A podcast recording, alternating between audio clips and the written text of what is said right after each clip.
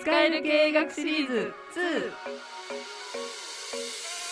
このシリーズではビジネスを知的にをコンセプトに学問的な経営学の知識を分かりやすく紹介していきます。皆さんお疲れ様です。佐藤大輔です。国枝です。今川です。よろしくお願いします。よろしくお願いします。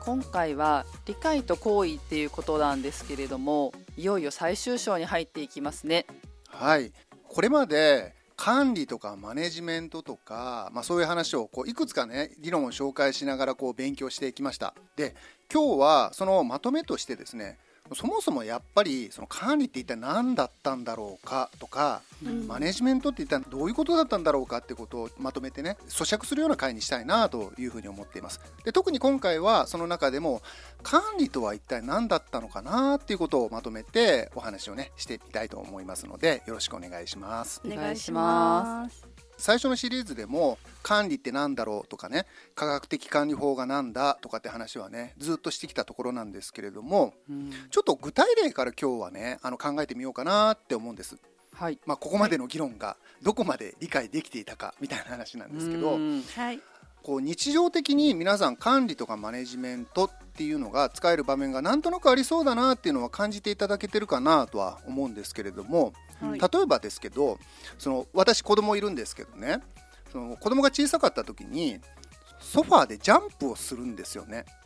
うん、でジャンプジャンプって言って飛び跳ねてソファ壊しそうになるみたいなことって。よく跳ねてますよね子供。いやお子さんがいらっしゃる方だったらね一度や二度経験あるかなっていや壊れるからやめてよ みたいな話をね、はい、あのすることも結構あるんですけどで例えばですよこういう場面の時に子供に対してまあ、親として何と言いますか、まあ、お子さんいらっしゃらない方も想像はできると思うのでちょっと考えてみてほしいんですけど、うん、大きく2つのやり方があるような気がするんですよね。はい、で1つはジャンプしちゃダメでしょっていう言い方、うん、これまあすぐ想像できますよね、うんうん、親だから叱ってダメでしょっていうことを言うっていうやり方、でもこれってなんとなく限界があるなって思いません？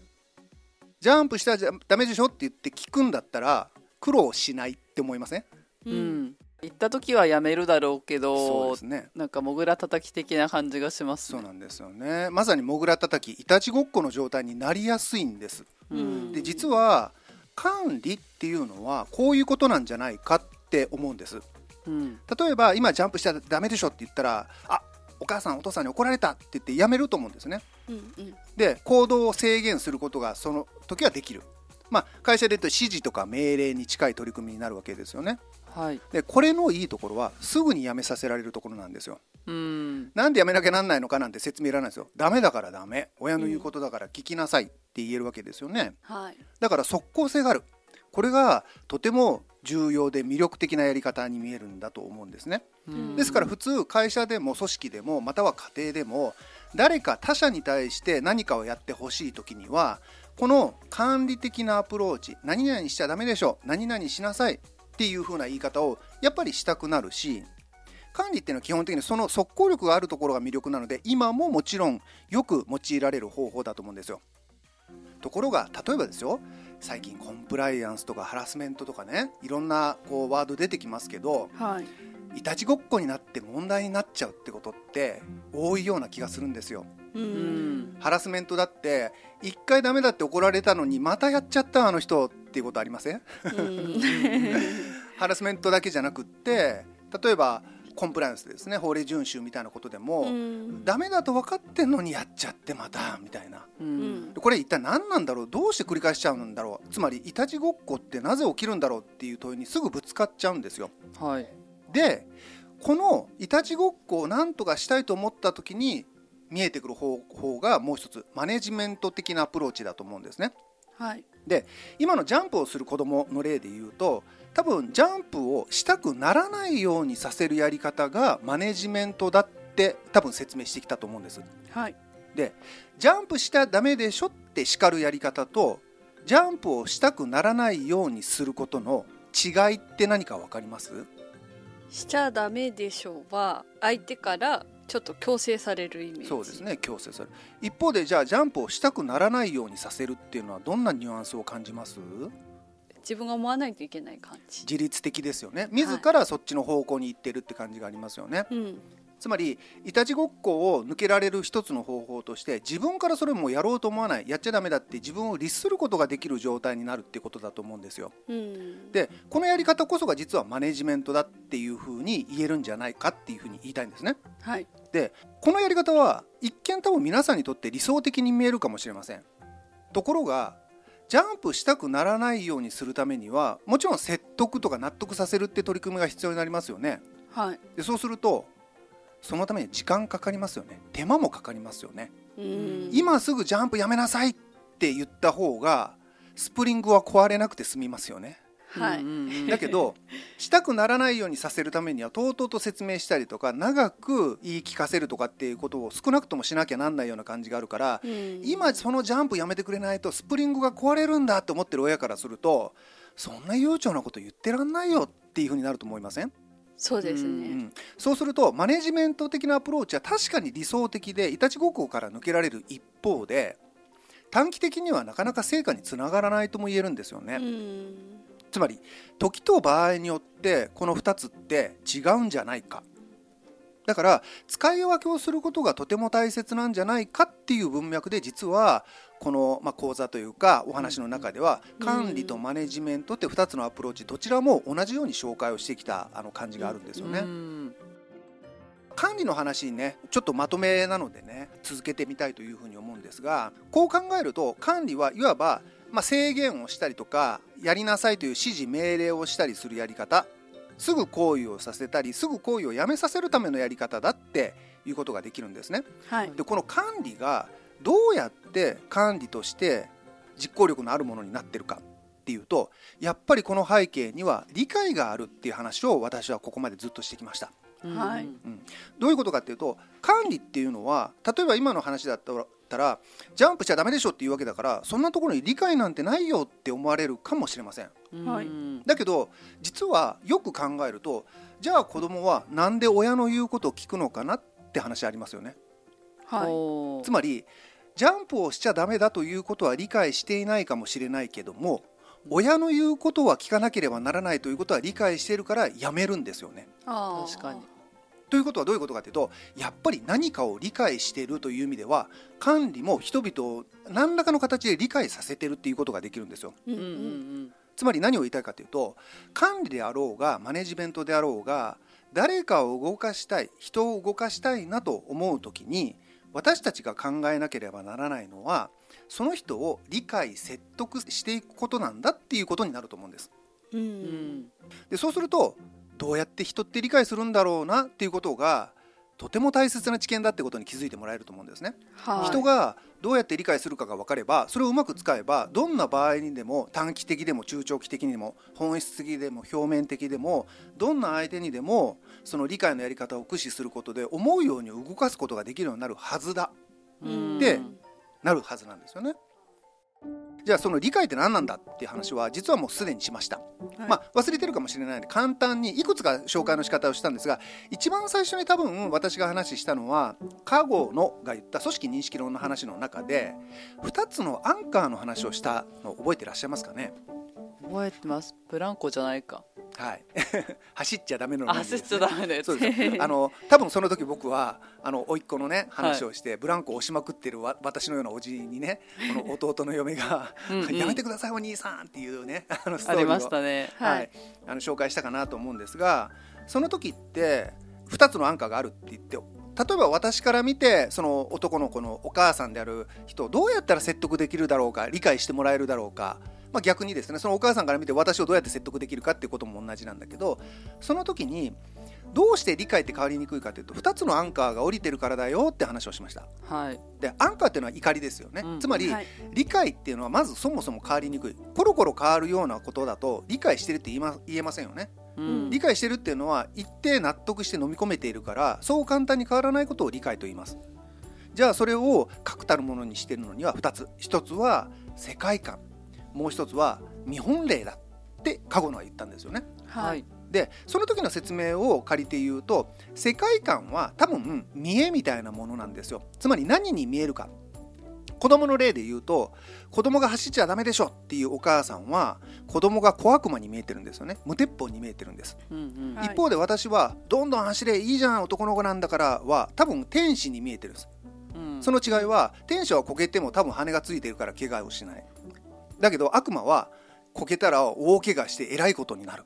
うん、つまり見え方が違うから走っちゃダメでしょって言ってみたりとかどんどん走れって言ってみたりすることが起こっているっていうことになるわけですね、はい、つまり見え方子供を何と見るか天使という世界観で見るか悪魔という世界観で見るかの違いがあるわけですよね。でこれすごく重要ですよね。はい、ところが理解のアンカーには2つあると言いました。1つのアンカー今言ったのは世界観つまり子供が何に見えているかっていう見えだと言いましたが、はい、もう一つは見本例だとも言ったんですよね。例えば先ほどのお母さんの例で言うとお母さんはただ子供がね小悪魔に見えてるってだけじゃなくってママ友の間でみんな子供は悪魔だからなんて話をしてるだけじゃないんですよ。実際に先週公園で走ってこけて怪我をしてたりする実例を持ってたりするんです、うんうんうん、お兄さんね子供って自由にさせてると本当に怪我しちゃうんですよ。って証拠を持ってるんですよね、うんうん、これを見本例と言いました。はい、いわば子供が小悪魔に見える手がかりとして実例を持ってるわけですね、うんうん、この見本例や手がかりがあるから子供が小悪魔に見えるし子供が小悪魔であるという根拠として実際こけてるんですよっていう確信になってるつまり、はい、安価が2つあるから理解っていうのは確たるものとして落とし込まれている可能性があるって話なんですね。はいなので今の話をまとめると世界観と見本例言い方を変えると見栄と手がかりこの2つが頭の中にあるかないかで理解されているかされていないかが違ってくるんだって話なんですね。さて話を戻してさっきトランポリンみたいに子供がソファーでジャンプジャンプするっていう例を挙げました、はい、子供にとって親にとってソファーが何に見えているかってことを改めてまた考えてみたいんですね、はい、子供から見ると多分ソファーって見えてないんですよね。今言ったように、うん、おそらくトランポリンに見えちゃってると思うんです、うん。うん、なんでかっていうとスプリングがボヨンボヨンするからこんな楽しいものはないこんな遊具が家の中にあるなんてってきっと思っていて、はい、でそれでジャンプジャンプしている。っていうふうにこう見えると思うんです、うん、でそうすると子どものソファーに対する理解はおそらくこうです。子どもはその腰掛けるもの物体を見えとしてトランポリンに見えている、まあ、これは先ほど言った世界観ですね。見えです、トランポに見えている一方でその根拠として手がかりもちゃんと持ってます。ほらスプリングがこんなにボヨンボヨンするんだもん。これトランポリンだよ。って思ってるんですね、うん、つまり子供からすると手がかりも見えも両方もある。確信なんです。だから誰に頼まれるまでもなく自分からジャンプをするんです。トランポリンのように使うっていうことになるわけですね、うんうんうん、一方で親からはそれどう見えてるんだろうかってなりますよね、はい、親はもちろんソファーに見えてます私はソファーだと思ってあれ買いました、はい、ところが子供にはそう見えてなかったって話なんですね、うん、じゃあなんでソファーに見えてるのかっていうと私が見るのはスプリングの弾力ではおそらくないです、うん、そんなとこに注目しません。座ってるとこにスプリングがうんなんて思いませんよね、うんうん、多分ファブリックのいい感じとか背もたれがゆったりしてるとか、うん、また肘置きがあるからこれどう考えたって座るもんでしょとか、はいはい、なんかそんなところに注目してるはずなんですね、うん、つまり持ってる手がかり。これ注目ポイントと言ってもいいかもしれません、はい、特性とか特質とか側面って言ってもいいかもしれませんね、うん、その注目するポイント側面が違うわけですよね、はい、だから私は背もたれとか肘置きっていうのを見てその手がかりからソファーに見えてるしソファーである根拠として背もたれと肘置きがこんな感じだからという確信に思ってる。だから私はジャンプしないんですね、私にはスプリングの弾力からトランポリンに見えるという理解はないんです。つまりこれって分かり合えない状況っていつもこうなんじゃないかっていうふうに思うんですよ、つまり組織の中で皆さん会社の中とかでね途方もなく分かり合えないことって経験ないですかね。あいつ何言ってもダメだわって。あります、うん、言いづらいけどありますよね、はい、まあ、きっと1回や2回あると思うんですね、はい、絶望的なことある正しいと思って言ったことを逆になんかキレられて返されるみたいなね。そういう絶望的な経験ってこうあると思うんですよ、はい、でそれがこの構造なんじゃないかって言いたいんです。つまり分かり合えないというのにはちゃんと説明をつけることができて、はい、見栄と世界観ですね。と手がかりが違うんだってことなんです。ということはこの2つをもし共有することができればもしかしたら分かり合えるかもしれないっていうふうに思いません？思います。なんですよね。だからこそ実はこの理解の構造を知っておくことがとても大切でこの理解の構造をどういうふうに使えば相手を説得できるかって話になるわけです。はい、さて今回は管理の話だっていうふうに言ってるので、はい、この理論復習した理論をベースに改めて管理ってこの理解をどうやって使っているかっていう説明を加えてみたいと思うんですね。はい、例えば先ほどのソファーの例でいきましょうか。ソファーの例で言うと親の理解を子供に伝えたいわけですよね。うん。うん、子供に対して「いやこれはソファーですよ」と、うん、ジャンプするものではないですよ」とどうしても分かってほしいと、はい、さてちょっと質問してみたいんですがお二人だとさっきの理論を使ってどういうふうに子供に説明をしますか？見栄と手がかりという2つのヒントがありました、うん、どういうふうに伝えれば子供はすぐジャンプをやめてくれるでしょうか？どう思います？座ってもらうとか。あ実際にね、はい、座ってもらってほらこうでしょっていうのをこう分かってもらう。そうですね。ここに座って、うん、テレビとか見てる時あるよねみたいな、うん、その時ってこんなに跳ねたりしないで、うん、おとなしく座ってるよねみたいな感じで、ね、実際に座っててる時の自分をイメージしてもらう、うん、あいいですね。もうかなりそれ先進的かもしれません。先進的。実はあのさっきの理論を使うとね単純にすぐ言えることはいや先生見栄と手がかり理解するって言ったから、うん、じゃあ親の見栄と手がかりを与えればいいじゃんって話ですよね。はい、うん、つまり親はソファーに見えていてその根拠として背もたれと非常機はこうでしょっていうのを持っているわけです、うん、でこの2つの情報2つのアンカーをそのまま相手にあげればいいんですよ、はい、だから今みたいにね実際に座らせるのも一つの方法ですよね。ほら肘置き見てみなと。これ腕置けるでしょと、うん。うんうん、腕を置くためには座らないとダメでしょ。ほら座るもんでしょと。だんだんソファーに見えてこない？っていうふうにやっていくことによってそうかこれはソファーなのかと。そんな素直な子もいるかどうかは別にして。でもまあそうなりますよね。うん、でこれ子供に対してねの話にするからなんかちょっとおかしく聞こえるかもしれないけど、はい、でも皆さんが実際にやってるプレゼンって僕こうだと思うんですよ。つまりいいプレゼンってこの手がかりと見栄を両方とも与えることだと思うんです。例えばですよ。これはソファーだっていうところをこの商品はとてもいい商品だに置き換えてみてほしいんです、はい、上司やまたは顧客に説明するときにこの商品すごくいいですよいいですよっていう見栄の部分だけをいくら訴求しても相手買うかって話なんですね。いやいやどういいの？本当にいいの？って疑っちゃいますよね。逆に怪しく怪しいですよねだからどうするか？普通はいやこの部分見てくださいと。このねヒンジの部分のクオリティがとても高くってだからいい製品なんです。とか表面の質感見てください。これには手間がかかっていてねだからいい製品なんです。というように商品の所得徴手がかりをたくさん並べることによってそう見えるように説得しようと思いませんか、うんうん、はい、だと思うんです。つまり、上司を説得する時もお客さんを説得する時もプレゼンで絶対に大事なのは見栄と手がかり両方なんですよ。この手がかりがないやつはエビデンスがないとか弱いとか言われちゃって怒られちゃうんですよ。確かに。根拠ないじゃないか根拠持ってこいって言われちゃうわけですよ、はいはい、まあ社内のプレゼンとかでそういうツッコミありそうですけどね。ありますね。だから普通いいプレゼン説得しようと思うとこの見栄と手がかりの両方をやるっていうことが必要になるし知ってる人はだからこそ両方ちゃんと言ってると思うんです、皆さんご自身のねプレゼンとかを見返して見られるといいと思うんだけど、はい、まあそれなりだなと思うプレゼンは大体両方とも入っていますよね、うんうんうん、だから相手を理解させるためには見栄と手がかりの両方を与えればいい。そしてこの両方を与えることを私は管理ですよと呼んだんです、うん、これをもうちょっと突っ込んで理論的に説明するとね、はい、実はこの説明の時の順番が大事だっていうふうなことが言えるんです。え順番って。ちょっとねどっかでも話してるので、はい、なんとなく思い出される方もいると思うんですが、うんね、手がかりを先に与えるのかそれとも見栄を先に与えるのかっていう話なんです、うん、もちろん手がかりが先です。この部分がこういう風な表面で滑らかですよね。だからいい製品ですって私さっき言いました、はい、この順番は手がかりとして表面がどうだとか所得徴を先に上げ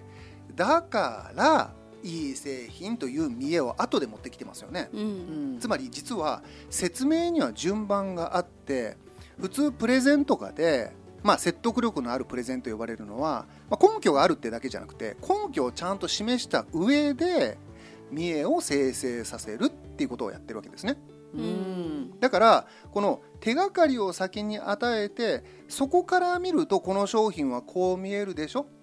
手がかりとしての肘置きや背もたれを見ればこの物体はソファーに見えるでしょ？という順番で理解納得をさせていくことが手がかり先行法略とも言えるやり方でこの説得力ある説明の仕方のやり方を管理的アプローチって言いたいんです。だから管理っていうのは簡単に言うと2つポイントがあって1つは先ほど言ったように理解をさせるために2つのアンカーつまり見栄と手がかり世界観と見本例と言ってもいいです。この2つを与えること。でもう1つはこの与え方の順番として手がかりがあるので見栄がこうですよねという順番で説明するということになるということ、うん、つまり手がかり先行法略と先ほど読んだやつですね、うん、これが大事だっていうことになるわけです。なのでこの手がかりがとても大切なのはお分かりですねそれがソファーに見えるかどうかは、はい、この手がかりがどれだけ秀逸かによるんですよ。例えば僕さっきね、はい、背もたれとね、まあ、ファブリックがどうだとかって言ったけど、うん、子供に多分ねこれ言ってもねあんまり納得してくれないかもしれないですね。それでもやっぱりスプリングのバネに負けちゃってやっぱりこれはトランポリンだって言われちゃいそうな気もする、実実は会社とかでもありそうですね、はい、いかにそのこの商品がいいっていうふうに言ったとしても、うん根拠が弱いとか論拠が弱いから、どうもそう見えないぞということってあると思うんです、はい、つまり管理のクオリティは手がかりのクオリティなんです。いやということはどういうことか。理解される側の話ばかりしていましたが、はい、大事なのは理解させる側つまり管理者側が何をしなければならないのかということになります、はい、管理者側がやらなければならないことそれは優れた手がかりを見つけるということになるわけです、うん、つまり管理者の能力はこの説得力のある妥当な手がかりを見つけられるかどうかということになるわけですね、はい、でこの手がかりっていうのは例えば過去のの言い方で言うと見本例なんですがこの見本例には対象の所得徴具体的な特性とか性質とかですねとかあと見本例があるよねっていう言い方をしています。見本例っていうのは例え話とかストーリーとかそういうことですね、うん、まあ、こういったものが手がかりになりますよと。例えばお母さんがいつも先週子供が走って公園で怪我してるんですよと。見本例がある。これストーリーですよね、はい、だから子供は小悪魔なんですって思う時は、うん、見本例が根拠になって子供が小悪魔に見えるという理解をしているわけですね。うん、ということですね。所得徴というと生えてませんが例えば角があるから悪魔でしょっていう言い方に近いかもしれませんね、うん、所得徴で言っても構いません、まあ、子供は角生えてませんのでこれ適切じゃないですがまあ、そういうふうな所得徴で言っても見本例で言ってもいいという感じですね。いずれにしろそれが説得力ある手がかりかどうかを見つけなければならないということ、うん、ということはどういうことか。管理者は本当にそう見えてないとダメなんです。中にはね管理者なんだけどそれが本当にいい商品だと思えてない人もいるんですよ。管理者に限りません。例えば営業マンの方がお客さんに物を売る時に実は本当にいい製品だと思えてないんだけど売らなきゃなんないっていうのがとても難しいのには根拠があってそれは思ってなければ手がかりを見つけられないんですよ。だって思ってないから。確かにこの商品はいい商品だって思ってる人にのみ、いい商品の根拠を見つける目があるわけで、いいとも思ってない人にいい部分どこかなんてあげることなんてできないんですよ、だから一般論的などっかで聞いたようなことは言うんだけど、全然説得力のない誰でも言えそうなことしか言えなくなっていく、こういう人は営業マンとしてもおそらく一流にはならないし、管理職としても部下に全然説得力の持たない管理職になってしまうと、結構悲惨ですよねこれね。うん、辛いな。その意味では手がかりを見つけることがとても大切だっていうことともう一つはその延長線上にそもそも自分が理解できてないとダメなんですよ。理解できてないまんま管理職として管理をすることはできないんですよということが分かってくるわけですね。ですから管理職になった皆さんぜひ例えば目の前にあるものをいいものとして言いたければまず自分がご自身がいいものだと思うことが大事なんだというとても当たり前の話がここから導き出せる一つの結論ということになるわけなんですね。はい、はいでもこうなるとシンパシー感じるのは管理職なんですよ。とはいえ管理職も人間でね、はい、やっぱりいい製品だと思えないってこともあるかもしれない。と思いますね、はい、で製品だけではなくってもしかしたら、まあ、製品でもそうなんですがいいと思いたくても思えないこともあるかもしれませんね。んなんか、客観的に他社製品と比べた時に、そうです、ね、ちょっと疑いがあるなって時はあると思います。ですよね。だけどそうも言ってられないわけですよね。で、はい、実は本当に優秀な営業までそれでもなおいいとこ見つけて、うんうんうん、本当にいいんじゃないかと思わせるような論理作ってたりしますよね。はい、ってことはやっぱりものは言いようなんですよ。で管理者の仕事は何かという、まあ、一つのオチになるわけですが、うん、これは手がかりを見つけることすなわち問うことなんです。うん、つまりなぜそれがソファーなのかなぜその商品がいい商品なのかっていうことを問わないとダメですよねってことなんです。そして問うということは問いに対する答えつまり仮説ですねを立てるっていうことになるわけなんですがこの仮説のクオリティがいわば手がかりのクオリティとほどほぼ同じことを言ってるわけなので言いたいのは管理職の仕事は問いと仮説で考えることなんです。つまり見栄があって例えばいい商品っていうのがあって、いい商品は何でいい商品なんだろうと問うてなぜならばここがこうだからなんじゃないかという仮説を上げていく仕事なわけですよね。で先ほどの話の続きで言うとその手がかり仮説としていいものが上がってくれば説得力が高まるわけだからこの仮説のクオリティを上げていけばいいということになるわけです。うんうん、さて仮説のクオリティを上げるためにはどうしたらいいでしょうかちなみに問いと仮説の考え方のことを学術の世界では推論って言います。まあ、はい、一般的には思考するとか論理的思考とかって言ったりするかもしれませんね、はい、僕たちは推論っていうことが多いんですが、はい、なぜそうなんだろうかなぜならばこうだからだというふうな思考を通じて見栄と手がかりの両方を手に入れる取り組みのことを推論っていうんです。そしてそれによってできる言明言い回しのことつまり説明のことを理論って僕たちの世界で言うんです、はい、何を言いたいか。僕たちは学者で学術の世界で問い仮説推論理論構築って言ってるんだけど、うん、これビジネスでも全く同じことやってますよねって思うんです。なるほど。ビジネスはおそらく研究なんです僕たちがやっている、はい、つまり問いを立てそれに対する仮説を構築する。見栄を設定してその見栄の根拠となる手がかりを発見するそしてその手がかりの妥当性説得力が高ければ高いほど優れた説明つまり理論構築になるわけですね、うん、同じことなんです。言い方が違うだけなんです、はい、だから学術の知見を応用することができるわけでそうするとね僕たちは推論のレベルを上げるためには仮説の質を上げなきゃなんないっていうことを当たり前に知っています、はい、だからこの仮説の質をどうやって上げたらいいかっていうのが、実は管理者の能力そのものにこうなっていくんだということになるわけですね。はい、なんとなく管理職の仕事が意外と難しいというか、うん、大変なんだなっていうのをね、うんうん、ここまでの話で感じていただけたんじゃないでしょうか。